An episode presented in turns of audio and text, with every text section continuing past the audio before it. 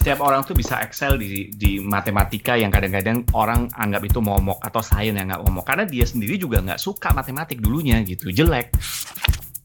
Gua kalau gua diajarin sama guru gua gitu, Haji, Lina, kawan, Ruby, CS, Ferry dan seterusnya dan seterusnya dan seterusnya gitu. oh itu pasti kita sampai sekarang. Gue malah udah nggak ingat.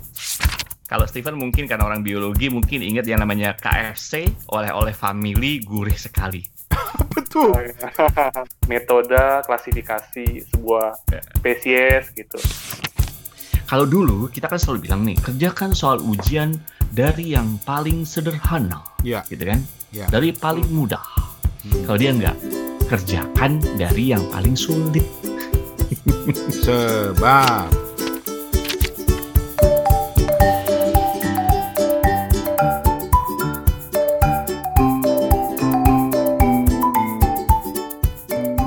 Halo, ketemu lagi di Kepo Buku, sebuah podcast di mana tiga teman di tiga negara ngumpul rutin secara virtual, secara online buat ngobrolin apa pun soal buku. Mereka adalah Hertoto Eko di Singapura, Steven di Ambon, dan gua Rane Hafid di Bangkok. Nah di episode kali ini Toto mau cerita soal bukunya yang kalau pakai istilah kita itu buku yang Toto banget. ya teman-teman pendengar kepo buku pasti tahu Toto ini anaknya emang suka banget belajar dan buku apa pun yang terkait soal belajar dia pasti suka. Termasuk buku kali ini yang erat dengan matematika. Musuh banyak orang pas sekolah dulu termasuk gue.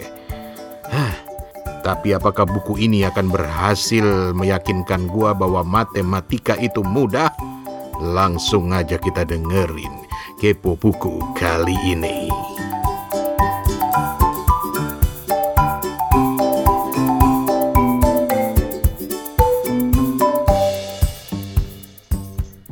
Oke, kita masih di Kepo Buku Gua dan kali dulu. ini kita masih pamer buku eh, bacaan masing-masing. Ya, dia ngopi. Woi.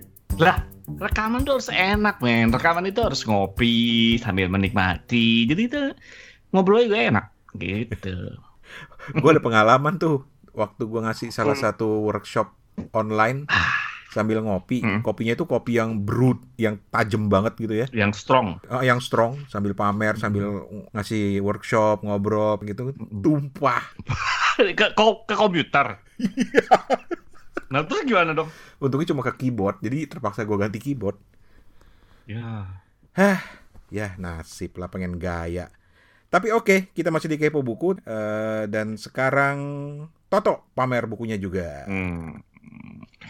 Buku gue ini sebenarnya kalau teman-teman yang rajin ngikutin ke buku sebenarnya udah pernah kita sedikit dibahas gitu ya. Hmm. Eh, salah satu rekomendasi buku gue juga eh, yang eh, di beberapa episode mungkin gue sebut dan kali ini mungkin kita akan bahas secara lebih mendalam kali ya. Bukunya ini adalah bukunya Barbara Oxley, PhD. gue nggak enak perasaan gue nih pilihan bukunya Toto nih kayaknya ini ini di bukunya ini sebenarnya buat Rane ini sebenarnya ini. Buku ini yang di di edisi yang gue bawa ini kayak terbitan tahun berapa nih ya? Eh, gua gua gue suka baca buku ini lagi dan lagi dan lagi. Hmm. Tahun 2014 sebenarnya. Jadi bukunya kertasnya juga ada agak-agak buluk nih. Hmm, enak baunya. Eh orang kita kan harus storytelling katanya. eh, Oh gitu ya. eh, to to show not to tell kan Jadi udah buluk gitu, baunya tapi buluk juga. Nggak enak gitu pokoknya. Nah, jadi eh, bukunya Barbara Oxley ini eh, dia bukunya yang pertama kalau nggak salah judulnya yang gue pilih adalah A Mind for Numbers: How to Excel at Math and Science gitu. Kan bener nggak enak perasaan gue. Kan waktu itu lu pernah bilang katanya gimana sih ada metode nggak supaya gue suka matematik. Nah, buat teman-teman yang nggak suka matematik, gue gue gue juga bilang ya, gue tuh gue suka matematik bukan berarti nilai matematika gue bagus gitu. Ketika SMA nilai ijazah gue juga cuma 6. Seriusan matematik. Gue Nah, tapi- A1. Tapi judul aslinya yang gue lihat di internet itu lucu nih. A Mind Apa? for Numbers: How to Excel Hmm. at Math and Science even Science. if you flunked algebra. Oh iya iya boleh boleh boleh boleh. Jadi gue gue lupa nyebut ini. Even if you flunk algebra. apa apa artinya flunk uh, Ran kalau dalam bahasa Indonesia? Gagal atau Gagal jeblok, ya, gagal. Jeblok, jeblok. Jeblok lah ya, jeblok. Ah, enaknya jeblok gitu. Hmm. Hmm. gitu. Jadi ya gue gue cuma bilang gue tuh suka matematik, tapi nilai matematika gue juga nggak bagus-bagus amat gitu. Tapi somehow gue suka aja gitu terus terus sekarang buat buat gue angka itu menyenangkan gitu kan. Jadi gue walaupun jelek, walaupun gue nggak tahu gue balik lagi uh, jelamin gitu. Nah buku ini tuh menarik menurut gue, uh, terutama kalau buat teman-teman yang pengen tahu gimana sih cara belajar yang enak. Uh, Uh, terutama yang penasaran dengan matematik, yang saat ini nggak senang matematik, tapi pengen excel di matematik, pengen pengen pengen pintar gitu, atau minimal menyukai lah, minimal uh, seneng gitu. Nah, ini tuh terjadi buku ini uh, tipsnya tuh keren-keren gitu. Uh, mungkin gue akan bahas ya uh, agak agak lebih detail yang kali ini gitu. Iya, tolong tolong yakinkan gue terutama. Jadi kalau ternyata gue berhasil diyakinkan gue mungkin akan suka matematika. Lanjut lanjut lanjut. Jadi gini salah satunya salah satunya yang dia bilang bahwa otak kita tuh sebenarnya punya punya yang namanya um, focus mode sama diffuse mode gitu. Hmm. fokus mode tuh apa sih? Fokus ya namanya fokus itu dia bilang uh, fokus itu pada dasarnya pikiran lo yang sifatnya analytical hmm. gitu analytical uh, terus uh, apa ya uh, mungkin bisa dibilang direct. Pokoknya detail aja gitu. Ketika lu ngebahas matematik ketika lu ngebahas science lu nyari hitung-hitungan atau ngegambar uh, uh, apa namanya susunan kimia organik gitu ya hmm. itu tuh lu cenderung fokus kan ke situ. Lu gimana cara mecahin dengan rumus gimana ini gitu kan. Tapi sebenarnya di satu sisi lu tuh juga ada pikiran otak lu yang sebenarnya secara berpikir itu namanya diffuse mode gitu diffuse mode itu dia lebih ke big picture perspektif gitu. Hmm. Jadi kalau lu pengen mencoba mengerti sesuatu, walaupun pada saat ngerjain rumus, jangan lupa bahwa lu nggak bisa terus-terusan pakai focus mode, uh, nggak bisa terus-terusan pakai fokus mode. Sesekali lu harus campur dengan diffuse mode gitu. Sebab sebab lu akan lelah gitu. Kalau mau yang yang sepaham yang gue yang yang, yang gue pahami dari buku ini, lu akan akan lelah dan akhirnya lu akan give up gitu. Karena lu begitu analytical gitu. Dan dan begitu uh, mendalamnya lu ngelihat rumus kadang-kadang kan kita stuck gitu. Hmm. nah lu harus keluar dulu gitu. Nah diffuse mode itu kadang kadang-kadang ya otak kita tuh harus dibiarin agak istirahat dulu gitu melihat big picture dengan cara apa? Kalau lu lagi stres ngerjain soal matematika dan lu nggak nemuin jawabannya atau kayaknya nggak ngerti-ngerti gitu ya udah dengerin lagu aja dulu gitu sebentar gitu atau mandi hmm. gitu. Hmm. Nah, jadi dengan gitu lu pikiran lu agak keluar dikit gitu. Itu kenapa kadang-kadang kalau gue menurut gue ya jangan-jangan ini ini ketika zaman gue SMA gitu ya. Lu tuh nggak bisa ngerjain soal.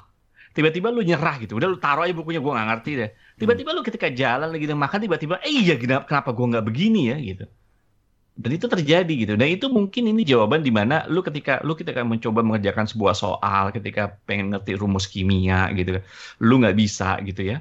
Uh, dan dan akhirnya lu nyerah lu akhirnya tinggalin gitu sementara. Tiba-tiba lu punya ide ternyata di belakangan ya. Kadang-kadang ada orang bahkan sampai ke bawah mimpi di mimpinya dia bilang nge-solve tapi dia nemu ide untuk nge-solve gitu. Dan artinya ternyata dia bilang ya emang gitu otak itu dia ada fokus, ada diffuse. Jadi kalau lu memang susah ya lu jangan ini, jangan jangan terus-terusan fokus. Lu harus keluar dulu gitu. Kerjaan soal yang lain atau lu istirahat lah gitu atau lu atau lu denger lagu lah atau lu uh, deng, uh, lihat YouTube kali kalau zaman sekarang sebentar aja saja nggak terusan gitu. Hmm.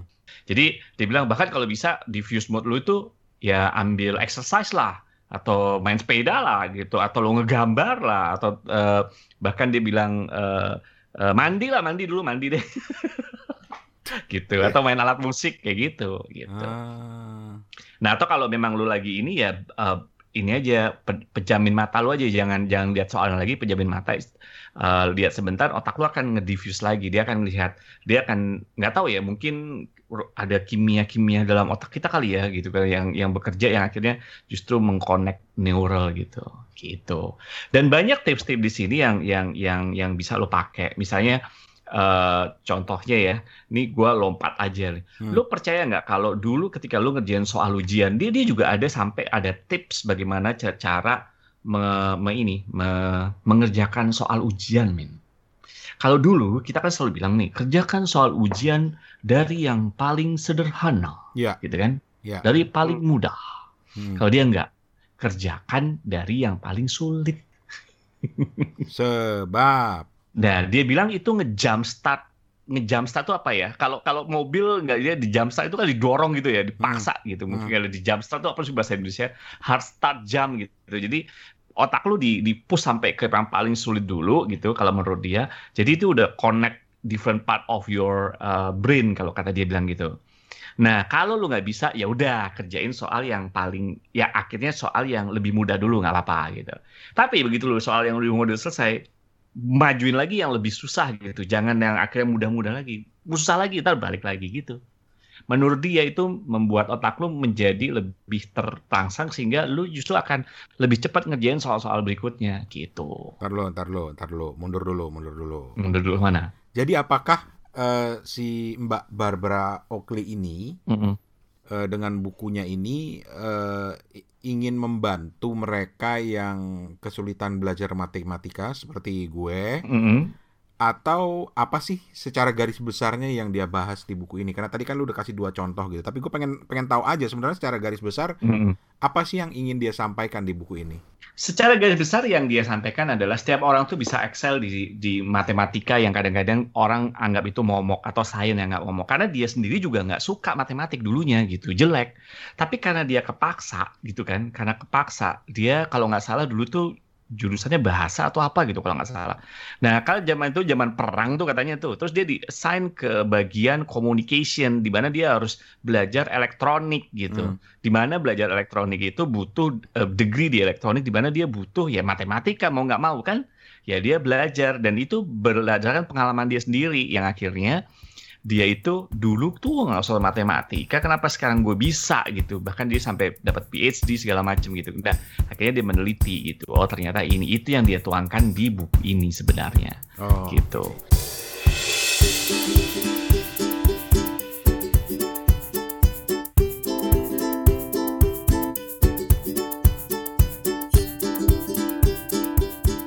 Saya mulai tertarik ini, mulai tertarik. Ya, Coba coba hmm, apa? eh gue biasanya kalau buku-buku gini gue langsung lari ke daftar isinya dulu. Oke, jadi daftar isinya kalau lo mau lihat ya, daftar isinya itu yang pertama adalah open the door gitu. Open the door itu ya dia ceritainnya tentang dirinya sendiri gitu kan. Terus Hmm. ada lagi eh, yang easy does it. Kalau kalau nggak salah ini di bab kedua ini yang easy does it itu yang dia mulai cerita tuh, yang yang ada ada mental learning yang tadi gue bilang tadi focus mode sama diffuse mode gitu kan. Hmm, hmm. Terus di di bab kedua, eh bab ketiga, sorry, bab ketiga tuh dia udah mulai ngomong yang namanya eh, judulnya di sini adalah learning is creating gitu. Nah, dia tuh mencoba lebih dalam lagi kalau diffuse mode itu apa sih yang bisa lu gunain gitu sebenarnya untuk diffuse mode ini gitu. Hmm. Uh, misalnya tadi gue bilang, lu, lu, lu, lu kalau misalnya ini lu pakai diffuse ya lu anggap mandi lah, mandi aja dulu gitu, sambil ya santai aja gitu mikirinnya, jangan terlalu dibuat fokus ke soal matematika lu gitu, atau Hmm. exercise dulu kayak gitu-gitu. Karena pada saat itu lu juga sebenarnya bisa berpikir, tapi lu nggak nggak fokus kan. Kalau lu belajar yang fokus yang tadi, lu di, di hadapan textbook, di hadapan soal lu kerjain. Tapi kalau diffuse lu sambil mandi, sambil exercise, lu masih bisa mikir sebenarnya gitu kalau dia bilang gitu. Nah, terus ada yang di chapter 4-nya dia eh, judulnya di sini adalah chunking and avoiding illusion of competence. Nah, di sini tuh dia coba ngomong tentang bagaimana lu me, chunking itu apa ya? Me, membelah-belah ya. Itu apa sih? Mem- ya mem- memotong-motong, me- memotong-motong ya, memotong-motong gue. Hmm. Ya, jadi bagaimana lu sih cara cara baca yang namanya textbook lu, cara baca yang namanya material lu itu. Yang namanya recall material itu nggak cuma sekedar reread, tapi lu harus eh, harus bisa pisah-pisahin, harus bisa eh, potong-potong sehingga ketika lu ngeread lagi, ketika lu melakukan rereading lagi, lu tuh bisa dapetin tuh yang namanya eh, informasinya secara lebih terstruktur lagi gitu. Hmm. Nah, nah di sini itu juga ada yang namanya em, di bukunya ini, eh, gue lupa berapa ya. Hmm, jadi babnya itu sebenarnya ada 18 bab sih sebenarnya. Hmm, Tapi eh, halamannya cuma sekitar 300 200-an lah, 250. Sisanya itu endnotes, reference kayak gitu-gitu sampai 300.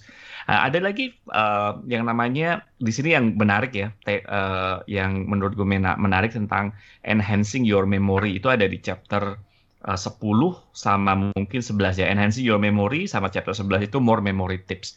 Satu mungkin lo pernah dengar yaitu tentang lo pernah dengar ya? Lo berdua pernah dengar ada yang namanya memory palace teknik.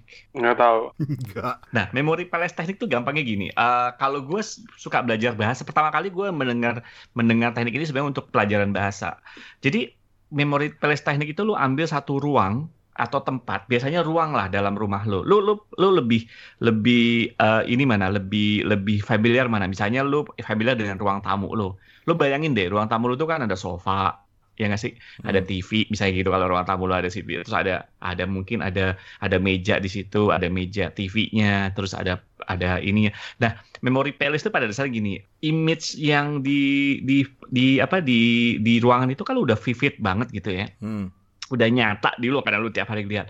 Nah lu coba lu assign kalau dalam pelajaran bahasa lu uh, lu taruh tuh uh, nama kata-kata yang bisa di sofa tuh misalnya nggak selalu bawa sofa akhirnya harus dengan sesuai dengan bahasa yang lu pelajarin gitu enggak bisa jadi lu uh, taruh di situ adalah uh, kata misalnya uh, cat misalnya Hmm. atau kato misalnya kayak gitu atau atau apa atau misalnya apa gitu. Jadi lu lu lu dengan inget sofa lu otomatis lu akan inget kata yang lu yang lu inget gitu. Eh, ya- yang coba lu mencoba memo eh, yang mencoba lu inget gitu kan. Oh. Gitu. Jadi Jadi ini kayak prinsip ini ya, eh, association gitu ya. Betul, betul. Jadi ketika lu ngelihat ruang tamu lu udah bisa lihat gitu. eh, oh, di, oh, oh iya gue inget tiba-tiba ada kata eh, cat misalnya kayak gitu. Oh, ada kata eh, boy misalnya di situ misalnya kayak gitu, misalnya gitu kan. Hmm. Nah, gitu. Jadi itu yang namanya memory palace gitu.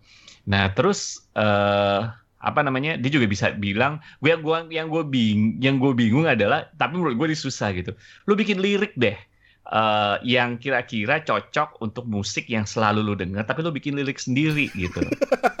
bikin lirik sendiri untuk untuk mengingat sesuatu gitu. Tapi kalau menurut gue itu lebih susah ya. Tapi menurut gue sih gue tahu lah. Mungkin lu lu lu lu, lu suka lagu apa gitu kan? Lu musik lu udah udah apal gitu. Pada dasarnya uh, memori uh, enhancing memory ini dia coba sebenarnya associ association aja gitu. Jadi ada sesuatu yang udah mencoba lu udah pernah kenal sebelumnya, udah menurut yang udah udah nggak perlu diingat-ingat lagi. Coba lu kaitkan dengan sesuatu yang mau lu ingat gitu sebenarnya. Keren, keren, keren. Nah, terus lo bilang, lo kalau mau inget sesuatu, cobalah tulis dengan tangan. Gue jadi inget deh, dulu tuh zaman-zaman, eh, karena menurut dia nulis dengan tangan itu lebih mengaktifkan memori lu ketimbang lu ketik. Setuju. Kalau itu gue setuju. Hmm. Nah, dan gue jadi jadi inget dulu. Gue jadi inget dulu ketika zaman-zaman kuliah dulu, gue tuh jujur juga bukan orang yang yang ini banget ya. Kadang-kadang kita bikin contekan, men. Di Hmm. kertas kecil panjang gitu bikin contekan gitu. Tapi nggak gue pakai di ujian. Karena gue jadi inget. Karena lu udah apal. Iya. Ini bener juga. Padahal cuma nulis sekali gue jadi apal gitu. Ternyata ini, ternyata setelah sekian lama, ternyata dia dia bilang kalau lu nulis dengan tangan, itu jauh lebih bagus deh. Kalau misalnya lu lu coba, misalnya lu mempelajari apalah gitu, buat teman-teman yang nggak suka sejarah gitu, ya mungkin cobalah tulisan tulis ya kayak kita kan bahas tentang sejarah nih, Hmm, nggak suka hmm. tentang fakta-fakta yang berurutan, fakta-fakta tentang tahun, coba lu tulis dengan tangan. Itu gimana ya? Dia dia bisa pertama lu akan bisa mendikot informasi itu dengan lebih terstruktur sesuai dengan yang lu mau gitu ya. Karena lu dari textbook yang gede lu biasanya kan kalau kita bikin contekan lu kan kita ringkas ya nggak sih? Hmm, kan karena hmm, dengan hmm, kode-kode gitu kan. Hmm. nah itu juga eh, itu juga membantu lu untuk mengingat gitu. Ini, ini, eh, nyimpang dikit. Gue jadi inget Mm-mm. ini ngomongin soal sejarah kemarin ketika lu ngomong soal perang di Ponorogo. Gimana Fen waktu itu Fen ada yang ada yang ngasih bahwa perang di Ponorogo itu hanya berlangsung berapa menit gitu? Pas Ya, maghrib betul. Oh iya, hanya ber- dia bilang kan berlangsungnya tuh selama selama maghrib aja jadi di rentang waktu 18 berapa sampai 18 berapa gitu ya Mas Toto Mm-mm, mm-mm. 1825 sampai 1830. Hmm, jembatan keledai ibu gurunya tuh mantep lah Yoi. kalau diinin Jadi itu Iya, iya. mem- membuat asosiasi jadi supaya hafal perang di Ponorogo dia bilangnya gitu. Perang itu hanya berlangsung sel- selama maghrib yaitu 1825 sampai 1830 25 sampai 18.30 padahal itu tahun gitu kan tapi itu membuat asosiasi. Nah itu juga mengingatkan gue ketika gue belajar kimia. Satu lagi pelajaran yang paling gue benci.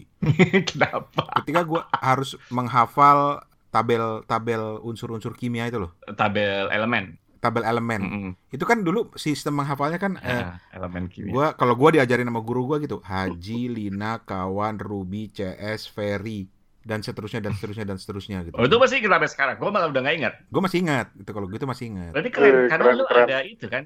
Jadi itu apa namanya? eh apa sih gue juga lupa. Ya kayak misalnya kita dulu pelangi Mejiku Hibiniu gitu kan. Hmm, hmm. Nah itu kan sampai sekarang juga masih ingat karena ya kita kita apal aja gitu dengan dengan seperti itu gitu. Oh. Kalau Steven mungkin karena orang biologi mungkin ingat yang namanya KFC oleh-oleh family gurih sekali. Apa tuh? Apa tuh? klasifikasi ini cara untuk ngingetin ini metode klasifikasi sebuah Ya. spesies gitu. Ah, kan kan kalau di biologi itu ada dari dari mulai kingdom, family, terus apalagi fa- KFC family oleh eh, order terus genus sampai ke spesies. Nah, itu tuh sebenarnya itu singkatannya KFC oleh-oleh family gurih sekali gitu. Oh gitu. Gue baru tahu tuh. Iya. Tuh, oh, Steven aja udah kasih, gue rasa dia langsung tahu gitu kan. Padahal gue nggak tahu dia apakah. Oh iya, namanya mnemonic, Nem- mnemonic, mnemonic gitu ya. Eh, jadi mencoba mencoba men- mendikot kayak gitulah menjadi sesuatu yang yang associate dengan lu entah apakah rhyme-nya eh, cocok dengan lu gitu kan kayak Mejiku Hibiniu itu sebenarnya apa sih nggak ada kan kata Mejiku Hibiniu tapi somehow aja ngelekat aja gitu di kita kan Iya, merah, jingga, kuning, Gitu kan. hijau, biru, nila, ungu. Mm-mm. Ya. Ah. kayak kayak guru ngaji gua untuk ngajarin gua kol-kolah dia bilang baju di toko. Eh, Kan kalau Steven mungkin nggak tahu ya. Orang baca. Quran mana huruf-huruf yang kol-kolah yang yang yang eh, mantul. Baju di toko, ba kayak gitu ya. Hmm. Ba, dal gitu kan. Eh, Baju eh, jim sama to. Baju di toko sama kaf. Kaf. Bener ya? Baju di toko. ya. Eh, kok kok sorry kok. Gitu. Baju di toko. Nah, ini itu namanya mnemonik dan dan di buku ini sebenarnya eh, yang yang menurut gua kalau karena gue suka baca tentang eh, teknik-teknik belajar gitu karena gue Hmm. tertarik banget gitu. Jadi sebenarnya kayak mnemonik yang dia bilang terus eh, memory palace sebenarnya bukan hal yang baru kalau lu rajin gitu. Cuman buku ini dirangkum menjadi satu yang baru menurut gua yang gua dapetin adalah itu tadi eh, fokus eh, fokus sama diffused learning atau thinking gitu. Itu yang menurut gue baru yang gue belum dapetin sebelumnya. Tapi eh, yang lain-lain sebenarnya udah udah inilah. Terus di sini buku ini juga ada bagaimana lu me, me- me- apa namanya eh eh, me overcome tuh apa ya mengatasi mengatasi eh, eh, procrastinating atau eh, suka menunda-nunda gitu kan. Orang kan pada dasarnya kalau menunda-nunda itu kan memang lu pertama orang lu perfeksionis. Jadi kalau kalau lu belum dapat informasi yang lengkap, lu tuh belum ngerjain. Ada juga lu menunda gara-gara itu kan. Hmm, Iya, iya, iya. Ya kan? Ada orang yang menghindari, orang procrastinate itu karena ya dia merasa nggak pede aja gitu. Jadi kalau procrastinate itu dia bilang eh, sebenarnya dia pakai pakai pakai ini, pakai teknik yang namanya pomodoro gitu. Pomodoro itu artinya gini, udahlah lu kalau procrastinate, udah lu set waktu, lu set waktu, misalnya 20 menit tan- tanpa ada gangguan apa pun gitu ya. Hmm, Udah lu kerjain. Lu nggak harus selesai. Yang penting lu set waktu sebelum lu ngerjain yang lain, sebelum lu nunda kerjaan lu yang ini untuk ngerjain yang lain, lu kerjain dulu yang ini 20 20 20 menit misalnya kayak gitu. Nah, itu ada teknik yang namanya Pomodoro. Pomodoro juga bukan teknik yang baru sebenarnya gitu. Cuman untuk ngingetin aja gitu gimana gimana teknik-teknik. Nah, itu di, dirangkum dalam buku ini dan bukunya enak kok bacanya gitu. Jadi gue saranin deh buat buat teman-teman. Sebenarnya ini nggak nggak cuman untuk yang uh, uh, pengen uh, jago di matematik atau sains dan akhirnya bisa gitu tapi bisa dipakai teknik-teknik itu bisa dipakai di mana pun sebenarnya Oke. gitu untuk mempelajari subjek apa pun gitu.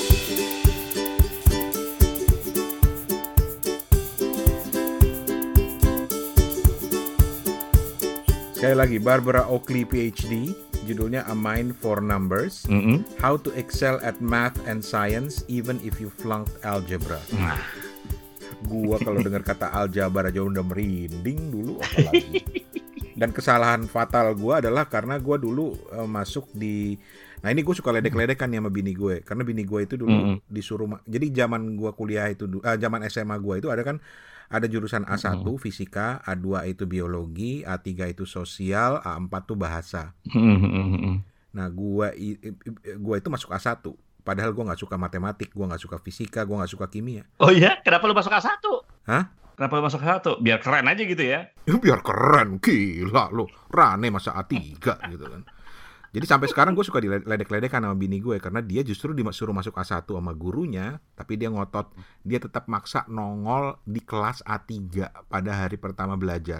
Sampai gurunya nyerah ya udahlah terserah lu dah gitu. Sementara gue bangga dong masuk A1. SMA gue dulu waktu itu angkatan gue A1-nya cuma satu kelas. Hmm, sama juga SMA gue juga cuma satu kelas. Kesannya elit gitu. Tapi setiap kali pelajaran matematika gue merinding. Fun, Fun, gimana Fun? Gimana Fun? Hmm. Uh, aku aku mau nanya dulu nih uh, dalam hmm. buku ini tuh berarti yang bisa mendapat manfaat tuh bukan cuma orang yang kuliahan ya. Apakah hmm. orang di di SD mungkin yang udah bisa bahasa Inggris, SMP, hmm. SMA akan memperoleh manfaat yang sama? Karena Betul. apakah bahasanya bisa dengan mudah dipahamin? Kalau menurut gue sih bisa, selama dia punya bisa bahasa bahasa Inggris ya. Kalau menurut gue bahasanya sih nggak susah-susah amat. Bahasanya juga lebih ke storytelling, tapi juga yang gue suka di buku ini juga banyak teknik-teknik yang bisa lo terapin gitu. Nggak cuman kan banyak tuh buku yang tentang um, uh, gimana penemuan kan kayak gitu ya penemuan bagaimana otak uh, bekerja dalam belajar banyak tuh buku-buku kayak gitu tapi lebih ke arah yang scientific penemuan gitu kan. Gue baca juga. Tapi yang ini tuh lebih ke arah uh, ini uh, bukunya tuh enak karena menurut gue bahasa Inggrisnya relatively uh, simple. Terus juga banyak box-box yang uh, dia bilang, oke okay, kalau gitu ada box namanya Now You Try. Gimana coba nih, uh, lu lu lu coba terapin ini deh gitu caranya gitu. Terus di setiap babnya juga ada summary Oh, uh, dia bilang nggak juga dia bilang nggak uh, summary tapi dia pakai judul uh, summing it up di setiap babnya dia selalu bilang gitu summing it up artinya lu bisa bisa dapetin summary dari satu bab itu gitu. Kemudian hmm. juga ada box box setelah babnya itu selesai itu ada uh, post and recall. Jadi konsep-konsep yang dipelajari itu juga ada. Jadi kalau menurut gue sih enak banget buat dipelajarin gitu, buat uh, nggak uh, cuman anak kuliahan tapi juga anak SMP sama anak SMA. Gue menurut saya gue sih udah bisa. Atau buat guru misalnya yang bisa menerjemahin ini menjadi hal yang simple lagi buat buat anak didiknya gitu kalau menurut gue. Kenapa ya buku-buku kayak gini nggak diterjemahin ke bahasa Indonesia ya? Emang nggak diterjemahin ya? Belum kali. Belum, iya kayaknya. Mm -mm. Setahu gue Barbara Oxley jangan ada yang diterjemahin yang satu lagi yang How to Learn ya lupa gua. Ya. Bukunya lebih simpel dari ini. Dan Barbara Oakley ini memang dikenal dengan beberapa buku lain yang juga sifatnya buku-buku yang apa ya istilahnya ya pedagogik uh, untuk belajar gitu. Misalnya mm-hmm. dia punya buku yang judulnya uh, Learning How to Learn.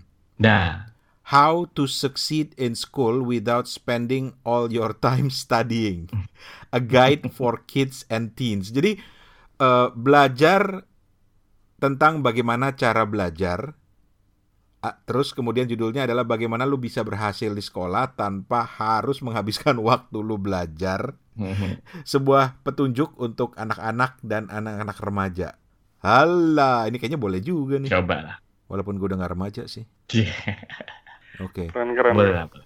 Iya, karena boleh. karena gue pikir karena dulu satu-satunya buku yang gue suka tentang belajar itu itu misalnya mm-hmm. adalah uh, quantum learning kayak kayak gitu tuh. Mm-hmm. Itu kan itu kan menarik tuh dulu tentang tentang itu. Terus tentang misalnya ada lagi dulu buku apa ya yang sering jadi panduan tuh tentang bagaimana cara membaca cepat. Oh iya iya iya iya. Itu kan iya. banyak dulu. Iya banyak sih sampai sekarang juga ada tuh banyak baca cepat. Kayak gue beberapa uh, buku tentang membaca cepat. Walaupun gue sendiri nggak begitu nggak tahu ya apa karena mungkin membaca gue udah termasuk cepat ya tapi gue sendiri merasa gue nggak begitu tertarik dengan teori membaca cepat entah kenapa sama hal mungkin personal gue aja kali iya. karena otak lu kadang-kadang saking cepatnya itu kalah cepat dengan mulut lu gitu iya benar otak lu udah ngomong apa lu baru mau ngomong apa gitu alah ada lagi nggak Van? Iya benar. Lu, lu sendiri sebagai sebagai ya, ya sharing lah uh, uh, sebagai hmm. orang yang juga sebenarnya kan bisa dibilang eksakta juga kan jurusan lu kan karena lu biologi iyalah kan? biologi gimana sih jurusan biologi kan lu Fen ya iya iya uh, di di buku yang aku lihat ini cukup ini ya cukup menarik uh, bahasannya dan mm -hmm. kayaknya bisa untuk non eksakta maupun yang eksakta juga untuk kita mm -hmm. kita tahu gitu uh, apa yang bikin kita uh, lebih simpel untuk belajar gitu tapi di satu bab yang creativity itu is not creating, hmm. aku lihat di, di situ ada bahasan tentang Magnus Carlsen. Nah, apakah Mas ah. Toto masih ingat uh, apa sih yang diomongin sama si penulis gitu? Kenapa dia harus uh, nyinggung-nyinggung pertarungan catur Kar apa uh, Karpov ya dengan Carlsen di situ? Waduh, sudah, sudah, sudah. Aduh, dia nyebut, tak dulu sambil Toto mikir, dia nyebut catur aja gue udah ikut merinding lagi. Mungkin otak gue itu, gue nggak mau nyalain masa lalu lah. Tetapi mungkin karena gue takut sama matematika sehingga gue kadang-kadang banyak yang nggak nggak mau susah gitu. Kayak catur itu salah satu permainan yang paling gue nggak paham. Kenapa? Hmm. karena itu kan strategis banget kan caranya. Gue udah tahu sih hmm. prinsipnya kuda tuh harus begini perdana menteri. Dan itu kan menuntut lo untuk berpikir jauh ke depan kan sebetulnya catur itu kan prinsipnya kan. Hmm, hmm nah gue tuh nggak pernah nggak pernah bisa. Eh, gue juga nggak pernah bisa main catur gitu. Hmm. Jadi gue selalu membuat Tapi, pembenaran dalam diri gue bahwa oh gue ini seorang artis kali ya. Padahal hmm. banyak teman-teman gue seniman yang jago catur gitu misalnya kan. Kok gue lupa ya Van ya? Yang itu ya bab berapa ya malah ya? Bab tiga ya. Bab berapa? Bab tiga. Oh bab tiga. Bab tiga itu uh, gue lucu deh gue pertama kali baca bab tiga yang awal-awal gue agak kaget gue ketika dia ada Salvador Dali gue hmm. selalu gue selalu emis dengan foto-fotonya Salvador Dali dia yoi dengan kumisnya itu dengan kumisnya dan dengan, dengan cara ininya dia gitu ya uh, eh, gue lupa ya Oh, ada bagian ini. Uh... Dia bab tiga itu yang diffuse sama itu juga kan. Tapi gue lupa kenapa dia nyebut catur ya. Di, uh... Ada di bagian ketika dia bilang uh, figuring out difficult problem or learning a new concept almost always require one or more periods when you are consciously working on the problem. Jadi dia nyontoin misalnya pertandingan catur antara Carlsen dengan Kasparov ya, Sven ya. Mm -hmm. yeah. Jadi dia bilang, uh, now we can begin to understand Magnus Carlsen and his genius for appreciating the importance of seemingly trivial distraction. Jadi uh, saat pertandingan antara Magnus Carlsen dengan Gary Kasparov mungkin ini ada hubungannya dengan kreativitas dan juga ya itu tadi otak difusi tadi toh. Oh iya iya benar benar benar. Iya iya yang ini ya. Gua gua ya, ya, jadi dia gini sebenarnya kan ini uh, hmm. ngomong yang namanya dia dia dia di di salah satu subbab yang namanya uh, getting stuck gitu. Jadi avoid getting stuck gitu dia bilang. Avoid eins eins tilang istilang gitu kan. Hmm. Jadi ya benar pada dasarnya karena karena ketika dia dia, dia uh, lihat di ketika pertandingan si Magnus Carlsen sama sama siapa Kasparov ya. Hmm. Uh, dia, dia bilang kenapa dia uh, ketika main di situ ya dia itu bisa switch sebegitu cepatnya. Ini pada dasarnya juga kalau gue lihat di sama di bab si ketiga yang tadi ngomong masalah uh, uh, diffuse thinking. Jadi lu kan kalau main catur lu fokus banget kan hmm. uh, ngelihat. Nah dia tuh berdiri gitu. Nah itu salah satu adalah metode ketika lu mengaktifkan yang namanya diffuse thinking gitu. Nah mengaktifkan diffuse thinking. Ketika lu ketika lu bekerja begitu fokusnya, lu sampai lupa atau sampai sampai sampai kehilangan yang namanya uh, apa namanya bigger uh, picture ya lu harus dengan dengan meng, dengan sadar mengaktifkan itu dan saat saat itu si Magnus Carlsen itu adalah dengan berdiri dan itu memang salah satu metodenya. Lu kalau lagi soal matematika atau apa gitu ya, hmm. atau orang nggak usah begitulah ya. Lu lagi ngerjain proposal aja, lu begitu fokusnya ke proposal lu gitu, hmm. dan lu kayak kehilangan ide. Ya udah lu berdiri dulu aja lah ngambil minum sebentar. Makanya kan kadang-kadang lu, lu, lu sadar nggak sih bahwa kalau kita lagi lagi ngerjain tugas di kantor sebegitu uh, intensnya gitu ya sampai gue pusing nih gimana lagi gitu terus tiba-tiba udahlah sebentar lah gue gue ngambil kopi dulu sebentar terus hmm. tiba-tiba lu ambil tiba-tiba lu di depan dispenser lu kotak kutik lu kutik tiba-tiba langsung dapet ide lagi lu balik ke komputer sering nggak lu kayak gitu oh iya ya Wah, gue sering hmm, banget. Itu adalah salah satu metode lagi... yang namanya diffuse gitu, diffuse thinking sebenarnya. Diffuse. Somehow lu bisa mengaktifkan mengaktifkan sesuatu yang nggak pernah kepikiran sebelumnya gitu karena lu begitu fokusnya di kerjaan lu sebelumnya dengan sesuatu yang lu kerjain sehingga lu fokus lu lupa dengan sebenarnya lu harus melihat ke sini lihat ke situ. Nah tapi begitu lu berdiri lu begitu apa pun itu mungkin mungkin sesederhana tadi si Magnus Carlsen yang tadi dia cuma berdiri gitu ya hmm. dan kalau kita mungkin sesederhana kita ke toilet sebentar hmm. atau sesederhana kita bikin gue bikin kopi sebentar sebenarnya bukan kopinya kalau kalau ternyata kalau gue lihat gitu ya cara ya karena lu berdiri lu ke lu jalan sebentar ngelihat sesuatu yang lu tiba-tiba otak tuh mengaktifkan itu gitu hmm. kalau gue di kantor kebiasaan gue kayak gitu kalau karena gue kerjaan gue kan lebih banyak ngurus uh, di bidang kreatif ya bikin mm -mm. bikin rencana atau bikin kreatif mm -mm. tentang iklan segala macam gitu mm -mm. kalau gue udah mulai stuck tuh gue biasanya gue uh, pergi ke pantry gue gue godain itu godain mbaknya godain mbak-mbak yang jaga pantry gitu kan ngobrol sebentar terus tiba-tiba aja tuh di kepala gue langsung ide. wah iya bener kalau gue giniin gimana gitu balik lagi ke meja gitu, ya? gitu. Nah Ya kalau menurut okay. sama aja. Oke. Okay. Jadi berguna juga gitu. Baiklah. Oke, okay. kawan-kawan sekali lagi judul bukunya biar nggak lupa A Mind for Numbers: How to Excel at Math and Science Even If Flunked Algebra. oleh Barbara Oakley. Ya Allah ya Tuhanku, aljabar gue paling benci banget ini pelajaran. Sudahlah. Dan silakan, ini ini ada versi Kindle-nya juga kalau ada yang tertarik dan gue nggak tahu ini apakah ada versi terjemahan Indonesia-nya apa enggak. Tapi kalau ada di antara teman-teman yang tahu atau punya rekomendasi buku-buku tentang cara belajar, mm -mm. share ke kita juga. Boleh juga sih. Oke. Okay. Mungkin kita akan okay. bahas. Baiklah. Dan begitulah kepo buku kali ini. Jangan lupa teman-teman, kita masih tunggu sharing-sharing cerita bukunya. Kirim aja rekamannya ke 087878505012 atau lewat email ke hoi hoi at kepobuku.com. Terima kasih banyak atas supportnya. Sementara yang mau support lewat celengan kepo buku ini kalau ada rezeki lebih aja ya, jangan dipaksain karena ini bisa kita pakai buat bayar domain, bayar internet, buat ngirim-ngirim hadiah ke teman-teman. Silahkan ada celengan kepo buku yang bisa diakses melalui karyakarsa.com garis miring kepo buku. karyakarsa.com garis miring kepo buku. Ya udah atas nama Toto dan Steven gua Rani Hafid pamit. Ketemu lagi di episode berikutnya. Assalamualaikum